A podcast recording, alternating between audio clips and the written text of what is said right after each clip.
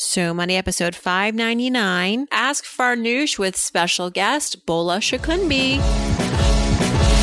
You're listening to So Money with award winning money guru Farnoosh Torabi. Each day, get a 30 minute dose of financial inspiration from the world's top business minds, authors, influencers, and from Farnoosh herself. Looking for ways to save on gas or double your double coupons? Sorry, you're in the wrong place. Seeking profound ways to live a richer, happier life. Welcome to So Money. Welcome to So Money, everyone. I'm your host, Farnoosh Torabi. It is July 14th, 2017. Welcome to the show. Happy summer. We are really in the middle of summer right now. And in a couple weeks, I'll be heading out east to the beach. I'm looking forward to that. I haven't taken a vacation since uh, last summer. so that's how busy I've been. Hope y'all are enjoying the relaxing season, maybe taking an early Friday today and uh, getting ahead on your weekend. I have a special co-host today, as I do now every Friday. And of course, if you want in on this, it's very simple. Just go to so somoneypodcast.com and you can click on ask Farnoosh and let me know there, or you can email me farnoosh at so somoneypodcast.com. Let me know that you'd like to join in on the Friday fun as we dig through the mailbag and answer your money questions. Love having a co-host with me to go through what's on your money mind. And today we have the woman behind clevergirlfinance.com. Many of you may already know who I'm about to introduce, but Clever Girl Finance is a hot and up and coming financial blog for women by a fabulous woman. Her name is Bola Sokunbi, and she's here. Welcome to the show. Thank you so much, Farnoosh. I'm super excited to be talking to you today. I'm super excited to be talking to you. You know, as I said before we were live, I said, you know, Bola, I'm, I'm, I'm familiar with your brand. I think you've done a wonderful job developing a very cool approach to money topics and your audience seems to be largely women. You have a certified financial education instructor license. How, what, what is that designation? I, should I get one? Uh, you might not need one for a news. it's the CFEI, and it, I think you're already way past that, to be honest. uh, but yeah, it's been very helpful. Okay. Yeah, I don't know. I mean, I thought about getting the CFP, but I found that that actually was really restricting as far as the way that I like to give my advice. I have to be really watered down and very careful about what I say because I could get sued. yes, I had actually looked at the CFP too, and I'm still kind of on the fence about it, especially because, like you said, um, in terms of giving advice and how you have to say things and things like right. that. Yeah, I find it's really boring when you sometimes have a CFP and you can't really go there with the topics or get brutally honest, which is what I like to do. But tell us about Clever Girl Finance. Want to brag about you a little bit. You know, Bola, ladies and gentlemen, saved $100,000 when she left college. When most of us get into $100,000 in debt, not most, some, you were able to save six figures. So clearly you know a thing or two about managing your own money and now you're teaching the masses. But what, what was the idea behind Clever Girl Finance and how did it come about? Sure. So Clever Girl Finance is, like you mentioned, a platform to empower women to take charge of their finances. And the idea for it, the inspiration from it really comes from a combination of how I was raised and my own personal experiences with money as I've gotten older. So I'm originally from Nigeria and I grew up in a family where my dad was the breadwinner. My mom was a stay at home mom. And as my mom got older, she, you know, she has four kids. Um, she as she got older she started to see experiences that her friends were going through that she just didn't like. So for example friends would unfortunately get divorced and be put out with their kids and because they were not involved in the family finances they would be left with nothing. Or in more unfortunate scenarios you know their significant others would pass away and um, again they because they had not they didn't have any knowledge about their family finances. Um, it was just really a bad situation. And she decided that she didn't ever want to end up that way, even if her and my dad stayed married, which they did. She wanted to be able to, um, you know, contribute to our family finances and build wealth with my father as a team. So she decided that after she had me, I'm her last child, that she was going to go back to school. She never um, went to college. So I went with her to her college classes. Um, she got her undergraduate degree and she got her MBA and she started working and hustling and doing different things to save money. So fast forward several years, uh, my father, my father and my family went through a financial downturn where my father had to retire about 15 years earlier than he had planned. And in the grand scheme of someone's financial planning, that's a huge deal. And one of the things that my dad had done for my brothers was he had sent them, my three older brothers, he had sent them to school abroad in Europe and in the United States because at the time um, Nigeria ha- was experiencing some economic and political instability, and so colleges and professors were on strike for months on end very often. And when this financial downturn happened and my father had to retire, he was basically like, "Listen, you're going to have to go to college here. I can't afford to send you to school ab- abroad given what's happening with us." And at that point, my mom stepped in and she said, You know what? I have the money. I'm going to pay for you to go to college. And she paid for me to go to college in three countries and she paid for it in cash. And it was a huge pivotal moment for me. Um, fast forward several years again, um, my next pivotal mo- uh, money experience was being able to save $100,000 in a little over three years, um, earning 54K before taxes, which is really like $40,000. And it was just something I challenged myself to do because of my background and what my what I saw my mom experience with her friends. And so the goal with Clever Girl Finance is really to make the conversation around money easy and normal for us as women, and um, to provide women with the motivation and encouragement that they need to work on their financial goals, regardless of where they are with money. And it's also built on the foundation of no shame and no judgment, because in my experience, a lot of women um, are very hard on themselves regarding the mistakes they've made with their money. And I feel that it's all about realizing that everyone makes mistakes and it's about using what you learn from your mistakes as your stepping stone towards your success and establishing the right mindset around around what you want to accomplish. So that's in a nutshell, clever girl. In a nutshell. Well, Bola, what you've accomplished is not easy or usual. I think saving $100,000 in your early 20s is extremely rare. What I, I get that you wanted to kind of carry the torch and be um, continue to live out your parents' you know values, but why why put so much pressure on yourself? That's a lot of responsibility and and challenge in, in your twenties to do that. Was it what was it? What was the voice in your head telling you? I mean, one of the biggest things for me is the fear of being broke. And also, just I watched my mom console many of her friends. I watched her friends have to come and stay with us for months because they had nowhere else to go. And my dad would always tell me, I want you to be your own person. You must never be a liability on a man. You know, a man is not a plan. So stand on your own two feet. And I just wanted to, at the time to me, I was young, you know, I was about 24 years old and saving that money was a challenge. And I was like, if I can do this, if I can cross the six figure mark, mark with my savings, imagine what I can do. And it was a challenge for me. So that's really why. Did you always want to help others with their money? At what point did you decide, like, I could do this for a living? I mean, obviously, you were doing well for yourself.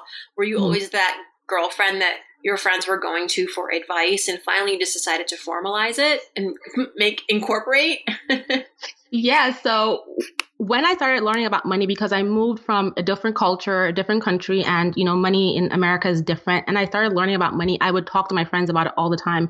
I was the annoying girlfriend who always talked about money and everything I learned, I shared. And as I got older, I got married, I had kids, I started to see some of what my mom was experiencing happening with her own friends Uh, with my own friends, I mean. And I was getting to the point where, you know, I loved my job, but I didn't feel accomplished and I didn't feel like I was working in purpose. And I wanted to spend more time with my kids. I was making a long commute into New York City. And I was like, what can I do that I'm going to love that really matters? And it was money. It was like, talk about money, teach women about money. You love mm-hmm. money. and so. that you do. Clever Girl Finance has a blog, there's a podcast, there's a chat series. You probably have a course, I'm guessing. Yes. How did I know that?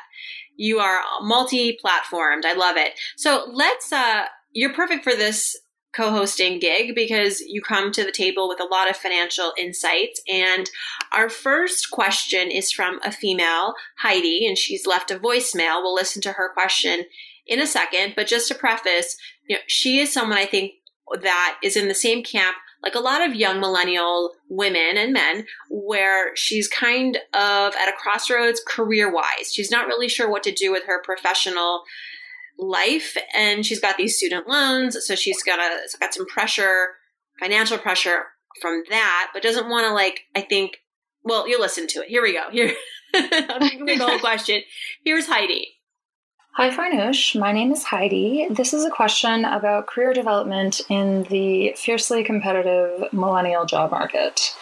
I did my master's in the US, I did a highly competitive internship, and I beat out eight other interns for the only available position. I worked that for a year, and then my visa expired and I had to move back to Canada. Since moving home, I sent out hundreds upon hundreds of emails, uh, resumes, tailored covered letters, etc I ultimately cast my net wider and ended up getting hired uh, somewhere not at all related to my field and doing secretarial work, so triaging emails and um, you know making restaurant reservations, etc. I sort of took this, well, I took this job because I have student loans I need to pay down, and I continue to send out resumes, hoping um, that something will happen. I put myself in front of anyone that could be of help, and uh, I've been doing professional development activities like uh, getting licensed here, um, volunteering, reading relevant stuff, blogging, all this kind of stuff, talking to people, trying to make connections. But recently I've started considering applying outside of my field because at least maybe I could get something where I would be better compensated and it would be more challenging. Um, what are your thoughts on sort of jumping ship, giving up, as it were? And do you have any suggestions? Thank you very much. Okay, Bola. I, I, feel I feel for Heidi. You know, I mean, I, I didn't know first of all that the millennial job market was so competitive, but I guess it is. There's a lot of people graduating from college right now, and working and wanting work. And so she sounds like a super high achiever who got pretty far, but since going back to Canada, I think uh, she feels like her options kind of went away. So should she? I guess it's really two two paths she's considering. Continue to stay in the job job that she doesn't love. Continue to apply for work that seems to be not that she seems not to be getting more meaningful work, or maybe changing careers entirely to a a role that would pay better, where she'd be a little bit more challenged, but that would require totally jumping ship. What do you think? I think there's absolutely nothing wrong with her casting her net outside of her field. And, you know, she doesn't have to veer too far out. She can look in a semi related field. And I can definitely relate because I studied computer science in college and um, I thought I was going to be a programmer or a software developer. And when I came out of college, um, I couldn't find a job there. And so I looked for jobs. Really? Outside. You, as a woman, couldn't find a job in tech? what? I know, surprising, right? all we all we need now is more women in tech, and we can't find them. And there you were, standing with a diploma. I know, and so I, I looked for a job outside of you know programming and software development and I found a job in business strategy and I kept my options open. I still was looking for jobs in my where I had my degree, but I ended up loving my job and I as time went by, I actually was able to gain bigger opportunities because when I eventually did get a job in technology strategy, all of my business experience was relevant and it got me a higher income. So keep your options open and keep looking for jobs in your field, even if you take a job outside of your current field. Yes, and because here's the thing, and I think you may agree, Bola, Heidi, you'll never find your perfect job in your 20s right? Or at least in your early 20s. We never have that dream job that we think we're going to have. And it's not to say that you're not going to enjoy your work, you're not going to find fulfillment at work, but you know, that that quote unquote perfect job won't exist because you still haven't figured yourself out and that's what your 20s are all about so enjoy the ride i hope that you are even in this job that she's at doing secretarial work it may be not what she had imagined herself doing but forget the work who maybe there's some interesting people around you right maybe there yeah. are some other interesting projects going on around you that you can tap into um, take advantage of your environment of your resources and you know maybe the job description isn't exactly a dream but where you are, who you're with could all, could be very rewarding. You just have to kind of put yourself out there.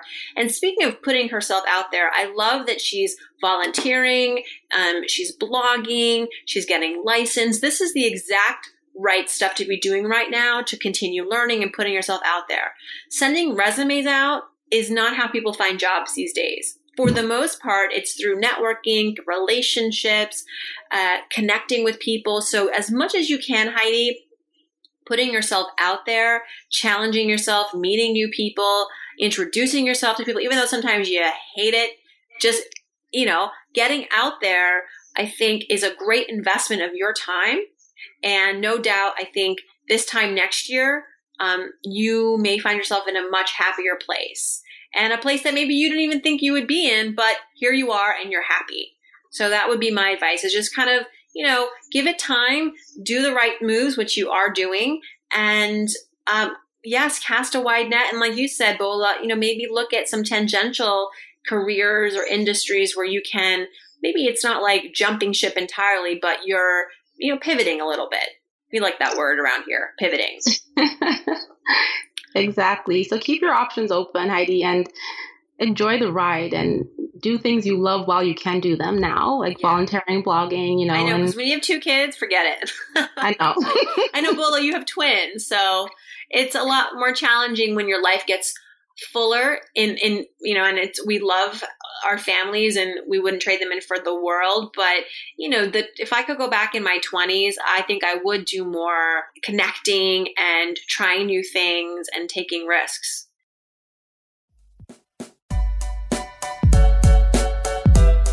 the security Fortune 500 companies use. They need to know police are going to be on the scene immediately. This is exactly the kind of security you get with SimpliSafe. If there's a break in, they use real video evidence to give police an eyewitness account of the crime. And that means police dispatch up to 350% faster than for a normal burglar alarm. With SimpliSafe, you get comprehensive protection for your home. Outdoor cameras and doorbells alert you to anyone approaching your house. Entry, motion, and glass break sensors guard inside. Plus, SimpliSafe protects your home from fires, water damage, carbon monoxide poisoning, and it's all monitored 24 7 by live security professionals. You can set it up yourself with no tools needed, or they can do it for you, and it's only 50 cents a day with no contracts. Visit simplisafe.com slash so money. You'll get free shipping and a 60 day risk free trial. Be sure you go to simplisafe.com slash so money so they know our show sent you. That's simplisafe.com slash so money. Okay, Catherine, why don't you read Catherine's question for us, Bola? She's overwhelmed. Okay, so she says that she's totally overwhelmed by her debt and she doesn't know where to begin where to begin, so she'd like your help. She has both credit card and medical debt, and they're as follows. She has one credit card with $2,900 on it, and it has a 16.9% interest rate. She has another credit card with $4,800 on it, and it has a 16.24 interest rate. A hospital bill worth $2,100, which is now in collections, and so that brings her total debt to $9,800. Mm. And she brings home roughly $1,100 every two weeks from her job. How can she tackle the debt while also trying to save. She's 35 now and doesn't want to be 36 with a mountain of debt. All right. So, before we get into the math, I think that I will take a page out of uh, a recent interview I had with John Kapetaneas. He is a producer for ABC News. He was on the show earlier this summer. This guy got out of over $100,000 in debt that's a combination of credit card debt and student loans um, within two years. And how did he do it? He said, Farnoosh, the how fast you want to get out of debt depends on how uncomfortable you're willing to get. so, Catherine, how uncomfortable are you willing to get? You have about $10,000 in credit card debt. You do not want to be $10,000 in credit card debt this time next year. And really, there's a few ways you can tackle your debt. It's not rocket science, but how aggressive you want to be is really about what kind of trade offs you're willing to make. Now, something that I like to do to come up with cash quickly or get out of debt quickly is make more money. Bola, would you agree making $1,100 every two weeks from her job is probably not going to be enough to pay off this debt and save and pay her bills? Yeah, I, I, definitely agree with you on that. She needs to look at increasing her income. Yeah, that's what I would prefer to do first be, instead of cutting back. Now, there may be some ways that you can cut back, cut back and save yourself a couple hundred dollars a month, depending on your lifestyle. That's you know up to you, and that's your discretion. But I think that picking up some side gigs, doing some extra work. What did you do, Bola, when you made hundred thousand dollars in three years? Like, what were some of your? I know you had some revenue coming in additional to your job? what didn't I do? yeah, right? I mean, so I did cut back. I mean, I was on a steady diet, a horrible diet of ramen noodles and Coke. Uh, but oh, I also, don't try it, guys. But I also um, started a side hustle. And I, when my friends were hanging out and taking fancy trips and things like that, which was great, I was doing wedding photography on the side. I got a camera and I was figuring out how to um, make more money. And so, Catherine, you definitely, you know, if your schedule allows it, you know, you want to look into increasing your income. Can you get a part time job? And, you know, look at cutting back, and it might not save you that much, but you want to think about becoming aggressive with paying off this debt because when you look at it, $9,800 and I don't mean to minimize it in any way, it's not that much in debt. And you can definitely pay it off within a year, but you have to, like Farnoosh said, decide how uncomfortable are you willing to get? You know, making extra money on the side is not just a short term opportunity to pay off debt. It could turn into something more exciting. You don't know. I mean, putting yourself out there again, like we were talking about earlier with Heidi's question, trying new things, bringing in extra money. In the meantime, you know, you're paying your bills more aggressively, but it could inspire you to shift your career or do this side gig more permanently. With getting out of debt, there's the snowball effect, right? Where you start with the debt that is the least amount, pay that off first, so you feel really good, and then you you move on to the next uh, highest balance, and you aren't really interested in interest rates. And at this point, it sounds like her interest rates are pretty even across the two cards 16.9, 16.24. The hospital bill is in collections. And I would say that before you pay that off, Catherine, call the collections agency and see if they will negotiate with you. And as part of the negotiation, you want to be 150% sure that when they report how you paid off this debt, that it says that it was paid on your credit report so that it won't negatively impact your credit any longer so that it actually goes to benefit you down the road that you did pay this off and you want to make sure that that is in writing you know you can also do the avalanche approach which is to start with the lowest interest rate which is uh, you know at this point it's it's a fraction of a difference, but it is that card that is with $4,800 on it, 16.24%. So with that card, I would do a little bit more than the minimum and paying the minimum on the other card and the hospital bill you know if you can negotiate that lump sum negotiations usually get you the best kinds of deals you say i'm mm going to pay you you know $1500 i'll wire it over and it'll be in your bank account let's call it a deal and then the only thing that you want in return is to make sure that your credit report reflects that you paid it so yeah, that's that's the math. But really I think to do this aggressively in 12 months, you need to bring in more money. Or you know, get rid of some major expenses. Maybe move in with a friend or a relative for a year and cut back on rent. Maybe on top of that, you know, you'd go on the ramen and Coca Cola diet, like Bola did, or some variation. Uh, but you get the you get the picture, Catherine. I think people, you know, people know what they have to do. They know they know they can't just keep status quo if they want to get out of debt. They know they have to make some big shifts. But then they ask me because maybe I'll give them I'll, I'll, I'll smack them with some reality. I don't know. Yeah. It, it helps to hear it from somebody else. Farnoosh, I'll just add that I think that, you know, having a debt repayment plan will help her manage that overwhelm. But I also think that a great motivation for her would be to follow the journeys of other people paying off debt, especially in the personal finance community. And there are a ton of blogs out there. yes. There there's a ton of like directories of people sharing personal stories um, and them chronic- chronicling their journeys and their challenges as they pay off debt. And like I mentioned, $9,800, if you can increase your income, you can get this out of your life very, very quickly. So get aggressive, girl. Yeah, John Kapetaneas can get out of six figures in two years, you know, on also a you know, reporter salary, which is not huge. He did a lot of extra shifts. He worked constantly, he said, and that was his trade off. He didn't have a life for two years. Now he's debt free.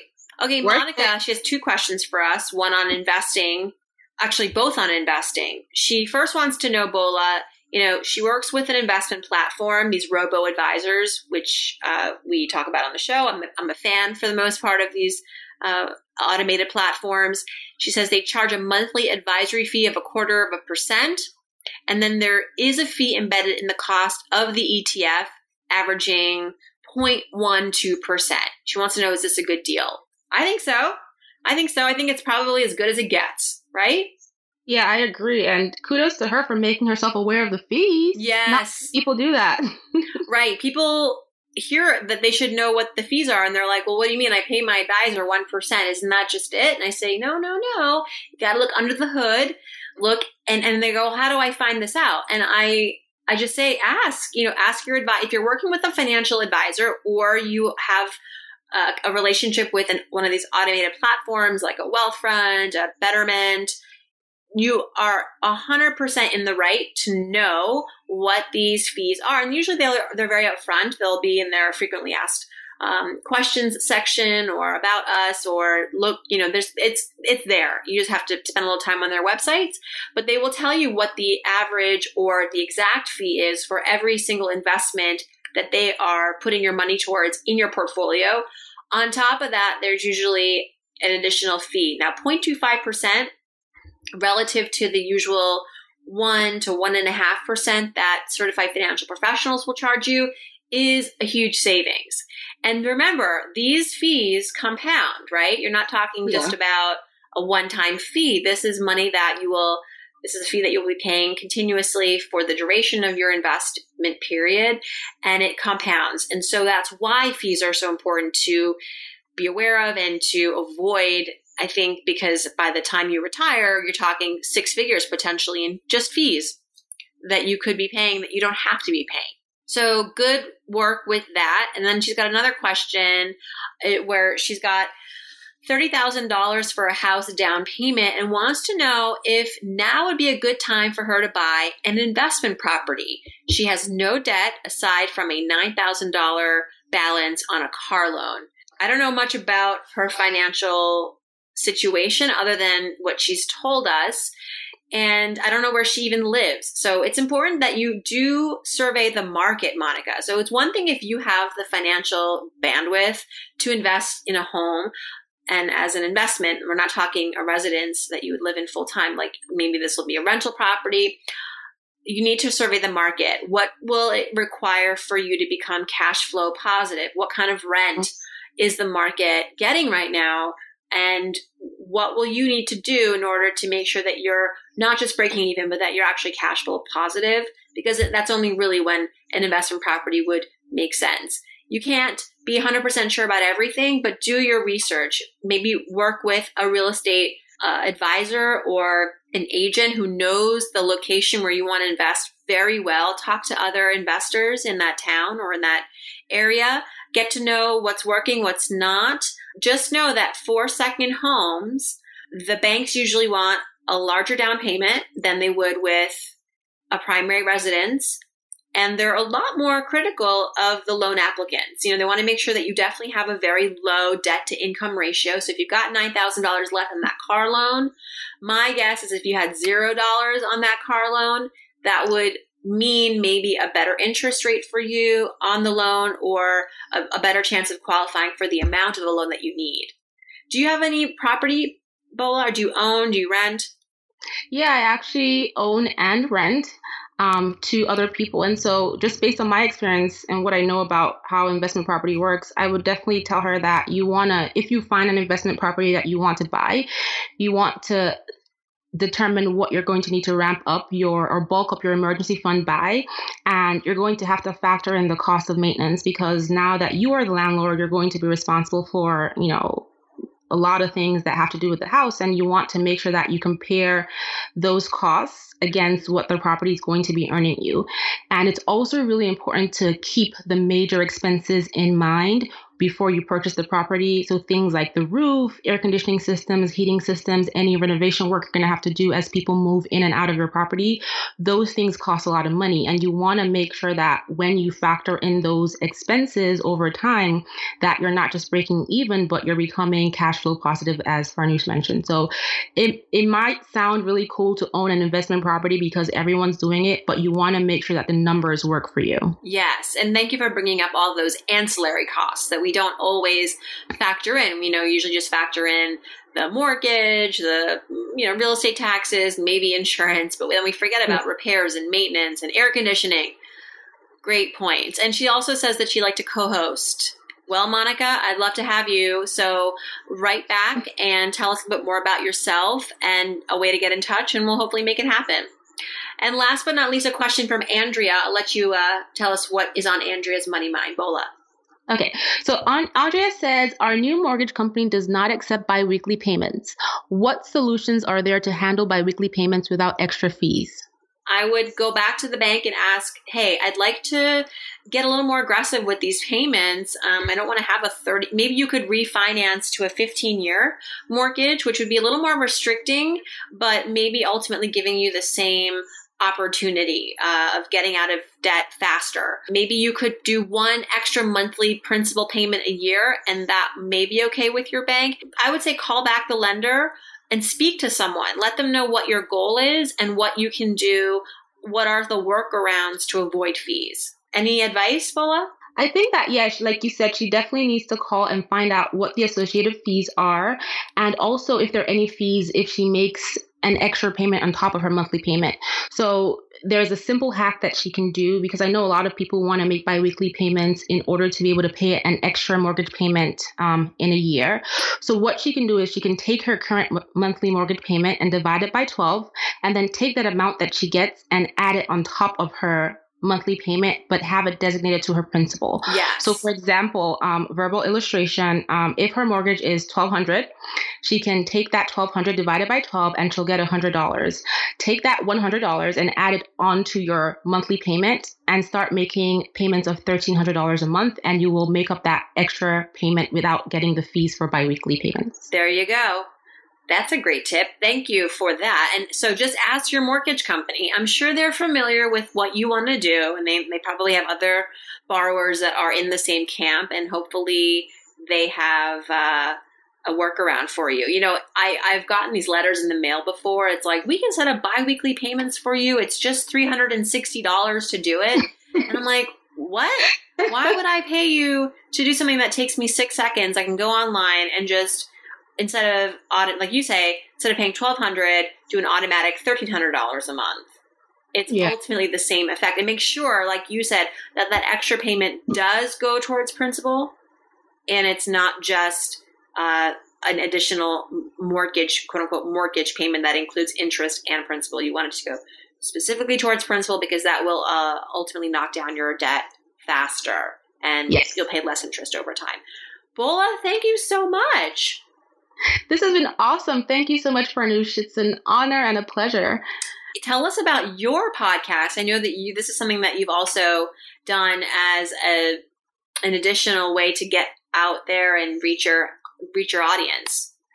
Yeah, so I have a podcast called Clever Girls Know. It's on iTunes and SoundCloud, and it's a very laid back conversational podcast of me just sharing money advice and my personal experiences uh, with money and having guests on. It's a fun conversation, very easy, no judgment, no shame, and sometimes I make people laugh too. So definitely check it out. Well, if coming on the show was any snapshot of what you are like on your podcast, I say everybody go and subscribe because you give great advice. You're totally approachable, you're friendly, and we did have a good laugh here and yeah, there. CleverGirlFinance.com. Any other ways to find you? On Instagram at Clever Girl Finance. I have a really fun community over there, so join us. And uh, on the podcast, Clever Girls Know. Will do. Bola, thank you. And thanks to everyone for tuning in. Again, if you want to ask a question for us on the Friday episode, go to so SoMoneyPodcast.com and click on Ask Farnoosh. Hope you have a great weekend, everyone. I hope it's so money.